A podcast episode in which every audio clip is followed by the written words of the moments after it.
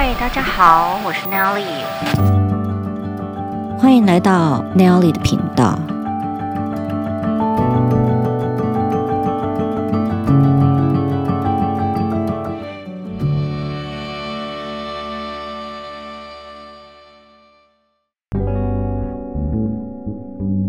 亲爱的朋友，大家好，今天大家的心情如何呢？今天我想要来谈一谈。有关于我的工作方面的事情，接下来我会开始做一个新的单元，叫做《人资历险记》，里面将记录着我这两年在美国公司做 HR 的心情。我是在二零一九年的九月进入一家新的公司担任 HR 的工作，在这之前呢，老实说我没有做过所谓的人资这种。专业的工作，那我也很感谢我现在的老板，心脏很大颗，能够让我有这个机会进到这个领域来。嗯，因为前面的公司，我的工作是跟劳工法有关的，所以对于劳资双方的一些约定以及呃 labor law 这方面的基本概念，我都还有在。嗯，在在在研究。来新公司之前呢，我有做一些功课，就是针对于每个员工，我会先做一些初步的认识。嗯，就是对每一个人他的工作的 scope 跟他的一些背景都会先了解一下。所以我在第一天进到公司来的时候，自己不会先感到害怕。然后也知道，OK，哪一个人是什么名字，都还叫得出来。那我记得第一天进办公室的时候呢，这一些新同事他们准备看着新来的人资，会不会是一个令人害怕的狠角色？而我呢，长得娇小可爱，对别人一点威胁性也没有。然后讲起英文来又娇滴滴的，所以基本上第一印象。应该算是过关。嗯，刚上任的初期，的确有一些呃资深的同事会来探探我的斤两，问我一些有关于劳工法的问题。这些难不倒我的，因为我前面的工作就是专门帮各家的老板业主。针对于劳工权益做解释的，什么是可以做的，什么是不能做的，然后什么是老板的权益，什么是员工的权益，这些东西对我来说都还是可以胜任的。所以要谈法条，这可是我的最爱。接下来呢，大家都相处的算是融洽。呃，我的工作之一，也就是搭起台湾干部跟老美员工之间的沟通的桥梁。或是可以说，我算是一个 buffer，就是缓冲的地带。起码我的英文算接点地气，还可以跟他们打屁聊天。嗯，这个在美国的工作场合里面算是很重要的。那我就这样子晃来晃去，呃，平平安安的就过了三个月，一切都很新鲜。那我们团队也算是。还在度过蜜月期，大家就是你好我也好的状态下过得挺开心的。没想到，更精彩的在后面。二零二零年初，大概在三月，应该算是一月的时候，百年难得一见的病毒大流行 COVID-19 出现了，这对美国是非常大的冲击。尤其是对小企业，在这家公司待了二十年的老员工，他们都没有想到，我靠，居然会遇上这种事情。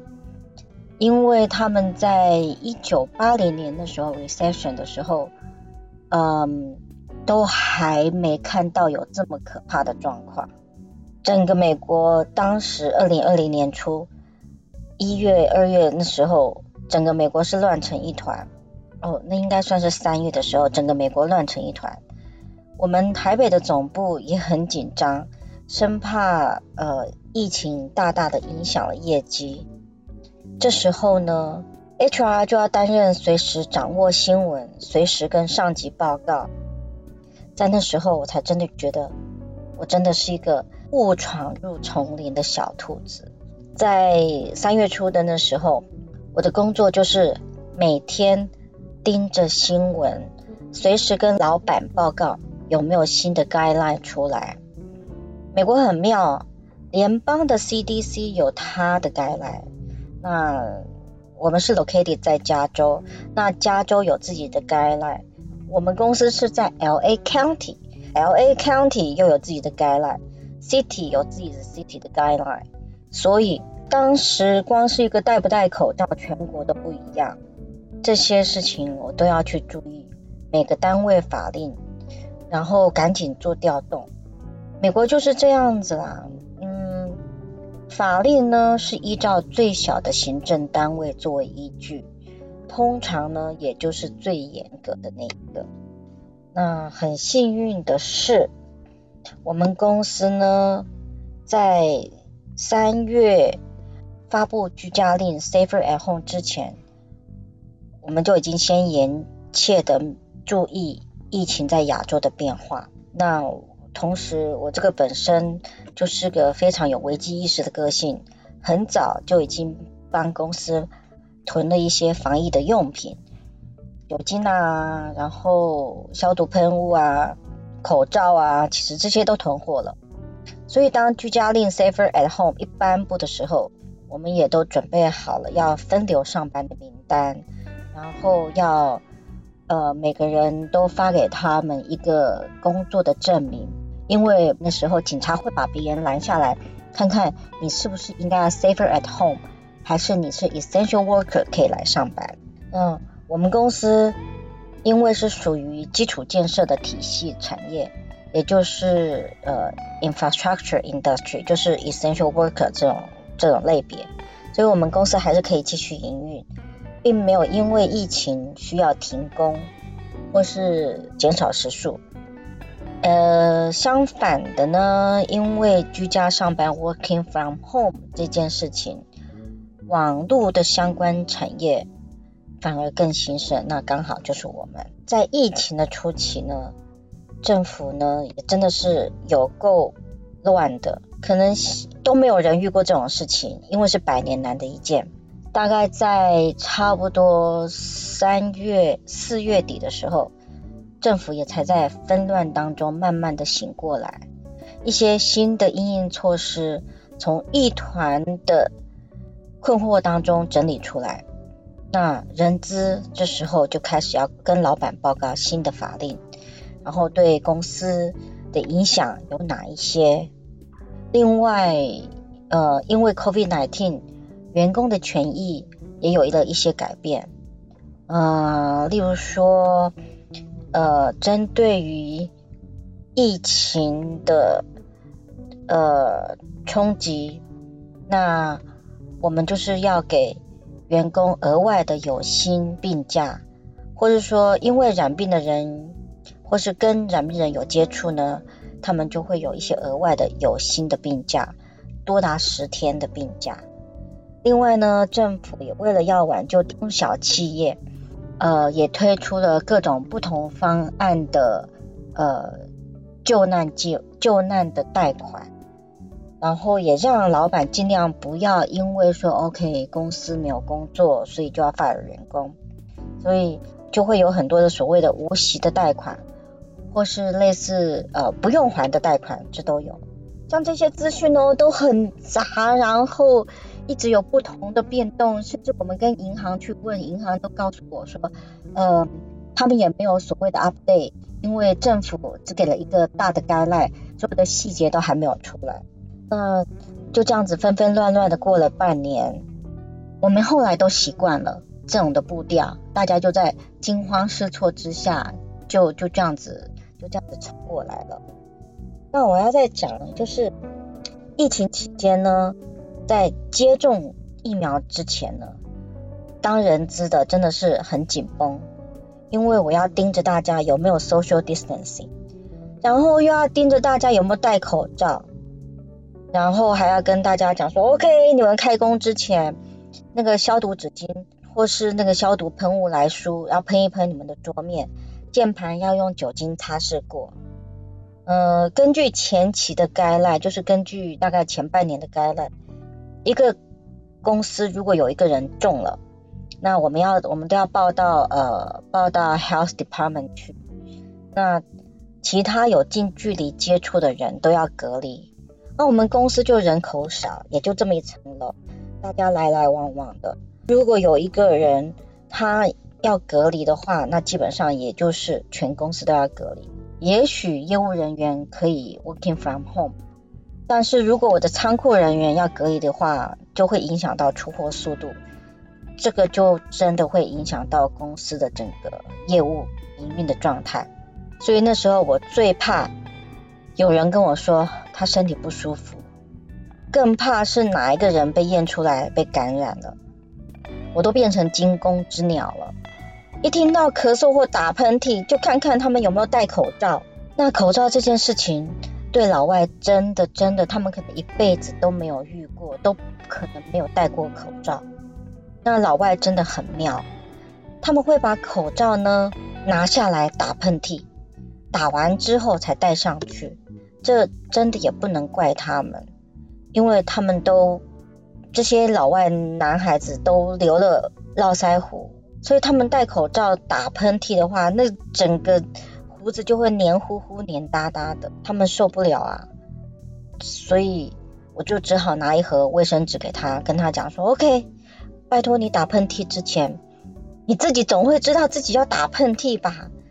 用纸巾赶快捂住口鼻。像这种东西也要我教，我真的是他们的妈一样的，就真的整天就是快吓死的状态。”还好，呃，第一轮大家都很小心，没有人中奖，甚至有员工呢，每两个星期就去验一次，因为美国验这种呃有没有中奖是免费的，所以在去年 LA County，LA 光是 LA County 有一百万人中奖，这一百万人口里面，我们公司算是平安过关了，真的是感谢老天爷的眷顾。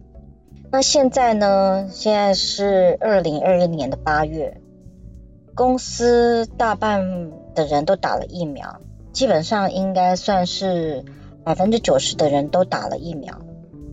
之前的口罩令在六月，二零二一年的六月松绑，大家终于可以不用被口罩绑架他的胡子。即使现在口罩令，嗯，八月又回来规定说，OK，室内要戴。我只能说很难诶、真的很难。套一句话，那个演艺圈常常讲的，脱下了就很难穿回去。现在只能说大家大家自由意志，害怕的人就自己戴口罩戴紧一点。那不害怕的人，他就说他打了疫苗，他不怕。说真的啦，嗯，文化大不同，对于老美。在他们的观念里面，真的是要把握当下的快乐。他们也不想因为疫情而失去了享受人生的机会，就是他们就是要把握当下，享受人生。